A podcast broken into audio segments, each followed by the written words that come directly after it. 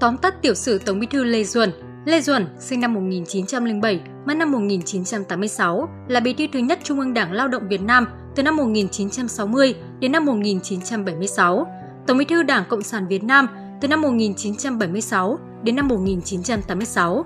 Ông là Tổng bí thư của Đảng Cộng sản Việt Nam, có tổng thời gian tại vị lâu nhất với 25 năm 303 ngày. Từ năm 1960 cho đến khi qua đời năm 1986, có một ảnh hưởng chính trị rất lớn tại miền Bắc và ở Việt Nam sau năm 1975. Và theo một số nhận định khi hai miền thống nhất, ông cũng đã xác lập quyền uy cao nhất của mình tại Việt Nam trong những năm tháng còn tại vị.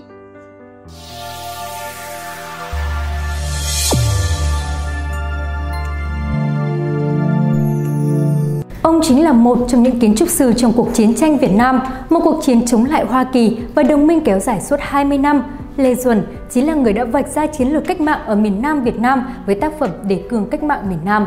Từ bản đề cương này, hàng loạt phong trào đấu tranh chống Mỹ ở miền Nam nổ ra, dọn đường cho quân giải phóng miền Nam và quân đội nhân dân Việt Nam tấn công và tiếp quản Sài Gòn vào năm 1975, kết thúc chiến tranh Việt Nam.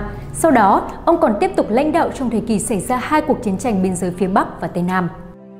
Sự nghiệp Lê Duẩn tên thật là Lê Văn Nhuận, sinh ngày 7 tháng 4 năm 1907 tại làng Bích La, xã Triệu Đông, huyện Triệu Phong, tỉnh Quảng Trị, trong một gia đình nông dân. Quê gốc của ông được cho là ở làng Phương Cai, xã Cẩm Duệ, huyện Cẩm Xuyên, tỉnh Hà Tĩnh.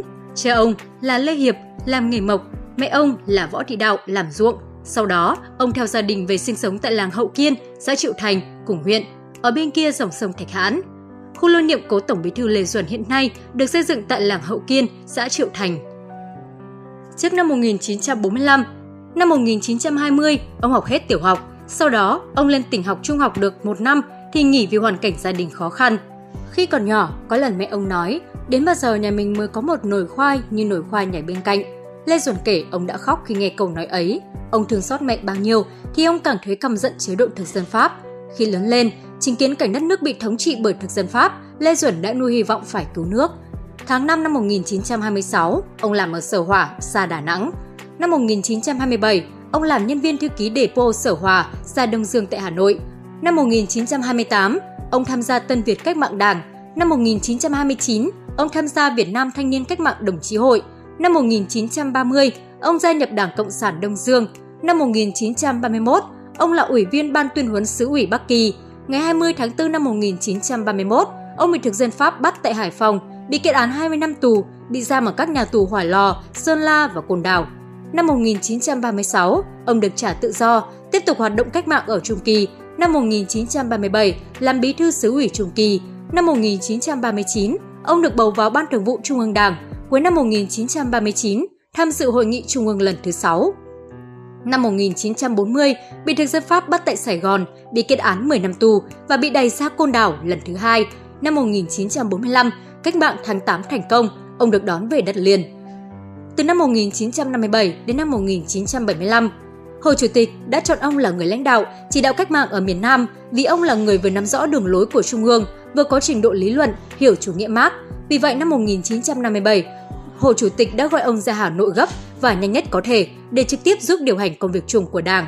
Cuối năm 1957, ông ra Hà Nội vào Ban Bí thư Trung ương Đảng chủ trì công việc của Ban Bí thư và là phó ban chuẩn bị văn kiện Đại hội toàn quốc lần thứ ba của Đảng.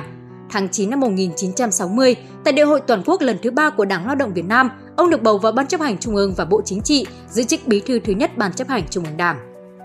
Trong giai đoạn này, do sức khỏe suy giảm, Chủ tịch Hồ Chí Minh phải giảm dần các hoạt động chính trị. Ông muốn tìm người kế tục sự nghiệp đấu tranh cách mạng của mình trong một số lần tiếp xúc ngoại giao, chẳng hạn như khi nói chuyện với Chủ tịch Hội đồng Bộ trưởng Liên Xô Alexei Nikolaevich Kosygin vào năm 1963, Hồ Chí Minh nói rằng ông sẽ dần bàn giao mọi công việc cho người kế cận là Lê Duẩn.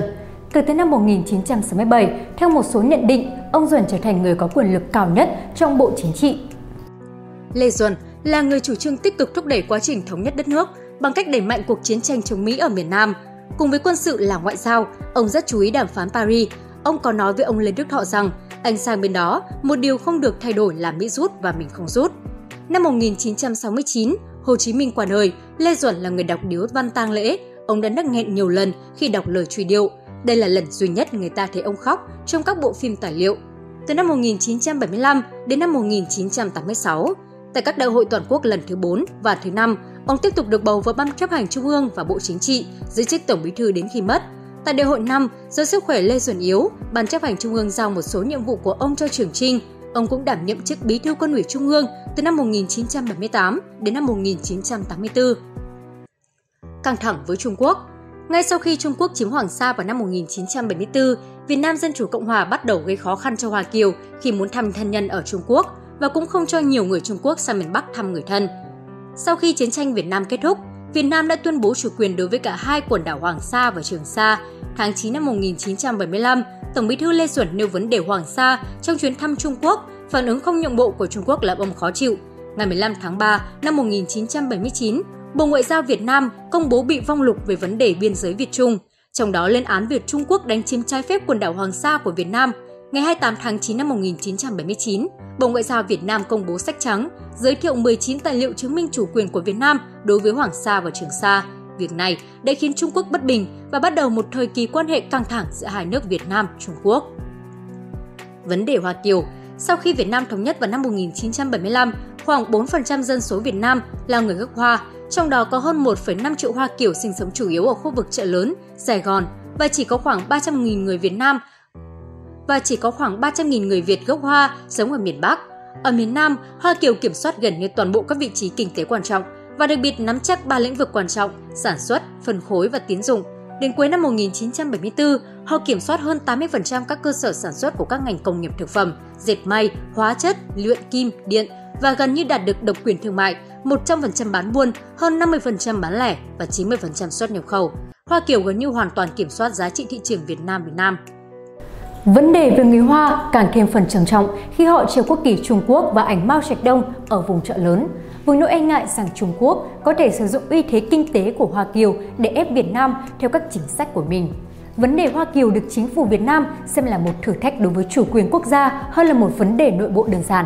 Năm 1977, lạm phát 80% cùng với vấn đề tiếp diễn của sự thiếu thốn và nạn đầu cơ lương thực, chính phủ Việt Nam sợ rằng Hoa Kiều có thể bị lôi kéo theo các mục tiêu của Trung Quốc.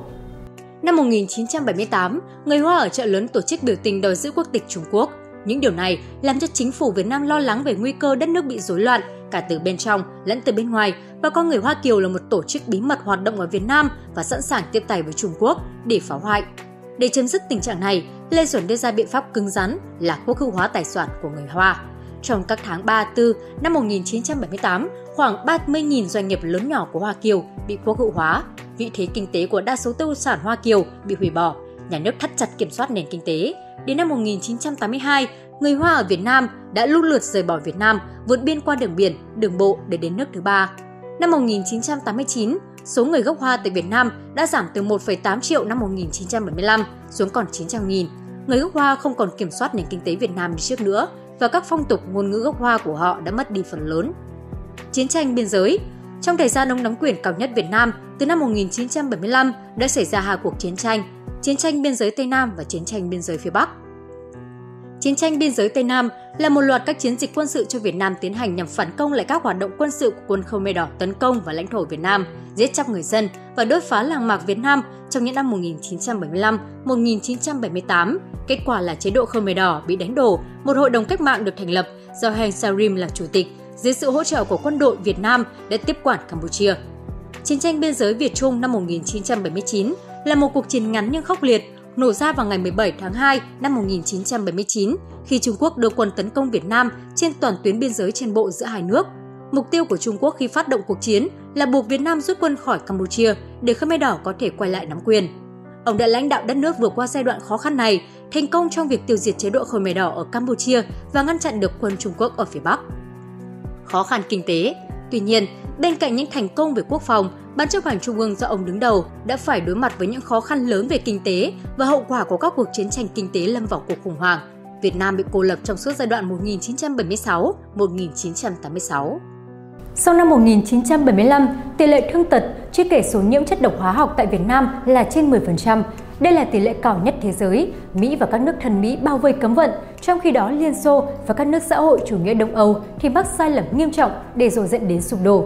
Khối xếp, nguồn viện trợ duy nhất của Việt Nam đã cận dần rồi mất hẳn. Lê Duẩn đã cố gắng trèo trống để nước nhà không bị sụp đổ, tuy có gian nan vất vả nhưng vẫn trụ vững. Theo lời kể của con trai Lê Duẩn, ông từng muốn duy trì kinh tế thị trường tại Việt Nam và kinh tế bao cấp tại miền Bắc để đánh giá ưu khuyết điểm, từ đó chọn con đường tốt nhất. Ông cũng cử Ngoại trưởng Nguyễn Cầu Thạch sang Mỹ để đàm phán bình thường hóa quan hệ, nhưng bối cảnh lịch sử lúc đó khiến Lê Duẩn không dễ thực hiện mục đích của mình. Chính phủ Mỹ từ chối bình thường hóa quan hệ với Việt Nam, trong khi những nhà lãnh đạo trong nước thời đó đều tin vào hiệu quả của hệ thống xã hội chủ nghĩa mô hình Xô Viết, bởi khi đó Liên Xô vẫn đang rất hùng mạnh. Khi Nam Tư đưa ra khái niệm kinh tế thị trường, họ đã bị khai trừ ra khỏi hệ thống các nước xã hội chủ nghĩa. Do đó, những ý tưởng của Lê Duẩn lật trái với lý tưởng của nhiều người trong tập thể ban lãnh đạo.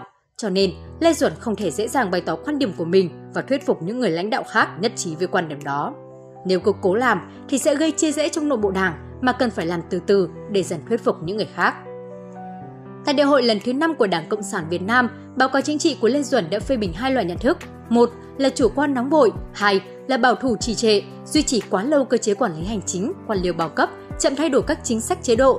Ngay từ đại hội năm Ban chấp hành Trung ương và Tổng bí thư Lê Duẩn đã chỉ ra tiêu cực của cơ chế quan liêu bao cấp và từng bước xóa bỏ cơ chế này. Đại hội Đảng lần 6 là bắt đầu của công cuộc đổi mới, nhưng ý tưởng này đã manh nhà từ đại hội 5 với bài phát biểu của Lê Duẩn. Gia đình, ông có hai người vợ.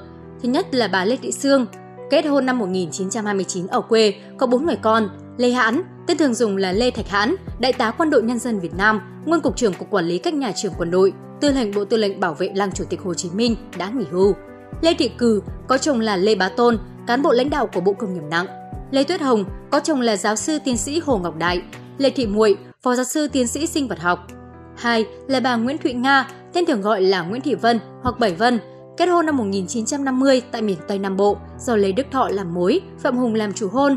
Sau năm 1975, bà Nga làm phó ban tuyên giáo tỉnh ủy An Giang, phó tổng biên tập phụ trách hành chính trị sự của báo Sài Gòn Giải phóng. Hiện bà sống ở thành phố Hồ Chí Minh. Hai người có ba người con. Lê Vũ Anh kết hôn với giáo sư toán học Victor Maslow, người Nga ở Moscow, mất năm 1981 do bằng huyết khi sinh đứa con thứ ba. Lê Kiên Thành, sinh năm 1955, học kỹ sư hàng không tại Liên Xô, sau đó là phó tiến sĩ vật lý. Ông còn là thành viên Ủy ban Mặt trận Tổ quốc Việt Nam, thành phố Hồ Chí Minh. Lê Kiên Trung, cục trưởng Cục Hải quan thành phố Hồ Chí Minh, từ tháng 12 năm 2007, hiện là thiếu tướng, phó tổng cục trưởng Tổng cục An ninh 2, Bộ Công an năm 2011. Quý vị và các bạn đang theo dõi trên kênh Tiền đề lịch sử. Nếu thấy số này hay, đừng quên bấm like, share để lan tỏa thông tin ý nghĩa này và nhớ subscribe kênh Tiền đề lịch sử để nhận thêm nhiều thông tin lịch sử bổ ích. Còn bây giờ, xin chào và hẹn gặp lại.